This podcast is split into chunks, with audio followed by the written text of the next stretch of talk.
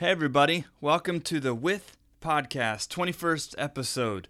Uh, we're going to try once again, uh, and we're so grateful for you joining with us uh, to engage our conversation how we are to wrap our head, heart, and hands around one simple act of being human, uh, how to be with. And as we've conversed over the last several weeks, uh, with comes in lots of different opportunities with God, with others, and with ourselves. Uh, so, some weeks ago, we, uh, the Fehrenbachs, invested in a blow up pool because in this locale and this climate, if you're outside for any extended length of time, there's got to be water. Am I right? Be it a misting device, a, a sprinkler, a said pool of some size and shape, a, a glass of it to either drink or just pour on yourself or a neighbor. Even a wet towel would suffice. Uh, but water is a necessity. Now, normally, we, the Fehrenbachs, would go to the beach on these summer days, but as we're trying to limit unnecessary proximity to crowds of others due to the pandemic, we don't do that as much. And, and, normally, we would just frequent our neighborhood pool daily, if not multiple times a day, with watermelon in tow. A side note have you noticed that watermelon doesn't taste as good inside a house leaning over a bowl with a napkin in your hand? The flavors of this magnificent fruit are vastly dif- different when each bite, without a care, runs down your face and hands. Am I right? Anyway, I digress. This is what we normally do, but our pool is closed and a pandemic is afoot. Normal is not where we are, is it? So, we did an abnormal thing and bought a blow up pool. We were all excited about the purchase for various different reasons, to be honest. Some of us in the Fehrenbach family had visions of swimming laps and playing games in this little pool, while others of us were pleased with the ability to provide an outdoor outside the house activity that would be fun. Uh, suffice it to say, we were all looking forward to the inflatable addition to our family. Excited as we were, uh, the first few times the pool was used, I, Christoph, actually inflated it and deflated it. I mean, I held the device that did the work, but still, I held that small divine machine gladly and with a good attitude. Anyway, I held the magical inflating and deflating machine, blowing up the pool, filling it with water, emptying the pool when it was done being used, rinsed it out, deflated it, and then put it away each time, the first few times. Pretty quickly, that was new, exciting, entered into with gusto, actually became an annoying chore as I pined for what I could not have normal. The energy I had to even offer the pool to the kids waned. It went from, hey, do you guys want to use the pool? Hey, do you guys want me to get the pool out again? To a bit of a complaint from the kids. Why aren't you filling up the pool as much? Can you get the pool out for us, Dad? Hey, Dad, why do you look so angry when you're going to get the pool again? the inflating and filling and emptying and rinsing and deflating turned into inflating, filling, emptying, rinsing, and uh, leaning on the fence.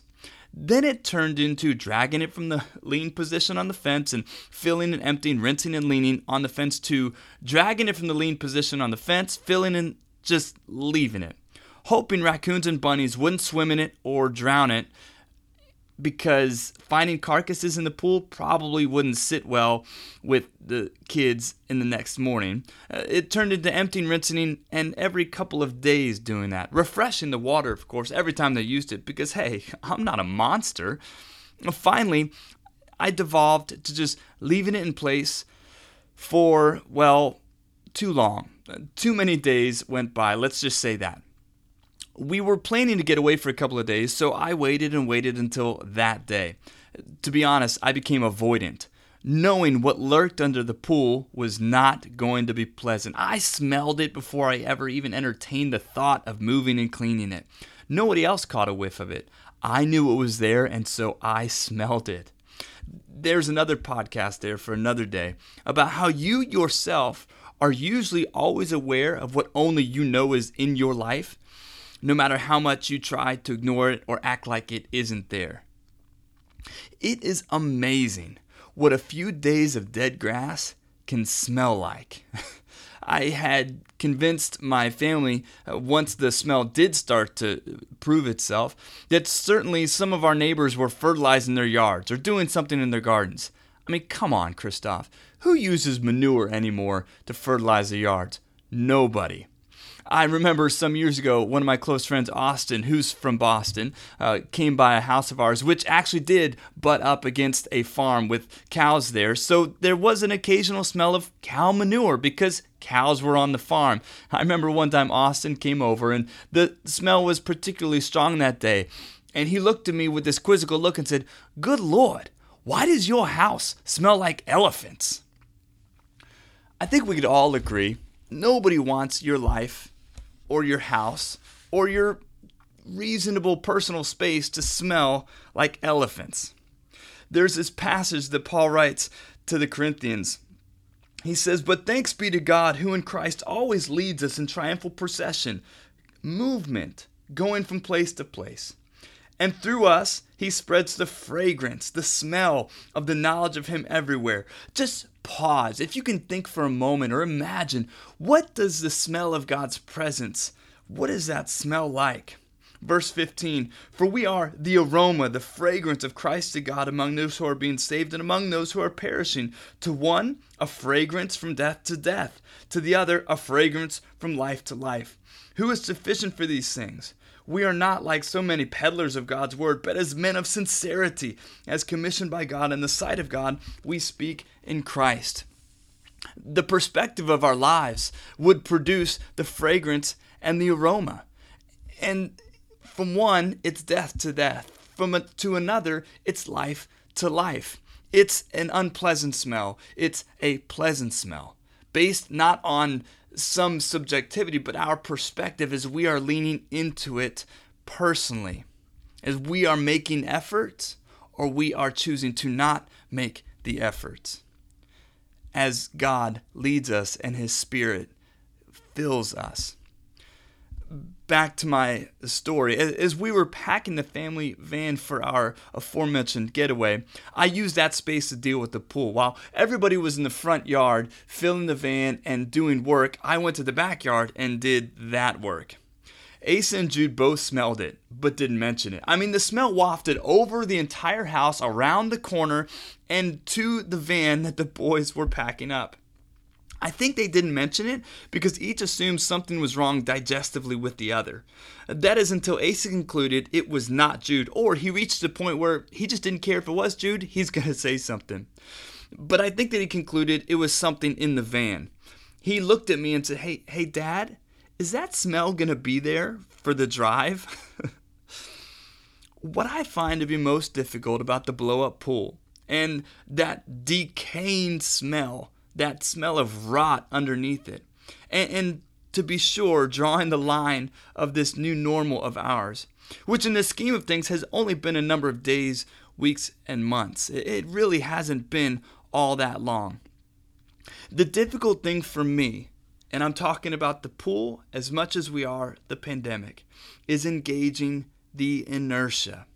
The initiation of the different things made more difficult because normal seems at my disposal, though it isn't. Everything else seems like, and sometimes if I'm honest, I forget that we're not in our normal. We are no longer in what has now become old, and I stop engaging what is actually the new.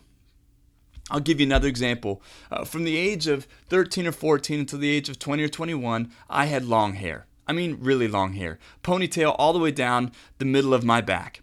And for some reason, I decided it was time to, I don't know, grow up or whatever. I cut my hair, and for weeks, I forgot when I would take a shower, I would use too much shampoo.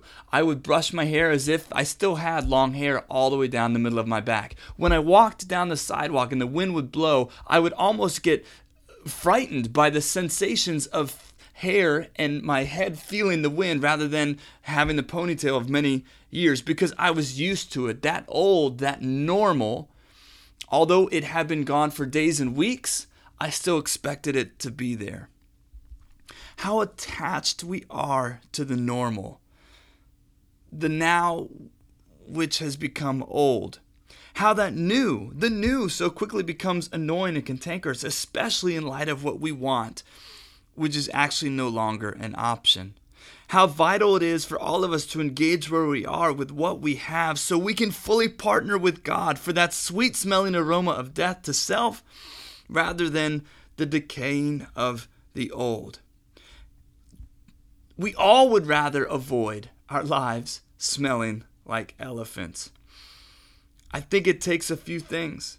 We need to acknowledge the effort to enter into the new, acknowledge that it takes energy and creativity to live in our now rather than pining for the past. Secondly, we have to work daily. To be honest, emptying the pool took mere moments, but I just didn't want to do it. It was moments that I'd rather be doing something else, or I was a little bit bitter and frustrated that I had to do that when I never had to do that in my previous 38 years on this planet. And listen, to that point, it's not a lot. I recognize that it feels like a lot, but if we're honest with ourselves, it's probably a little. But it takes daily work.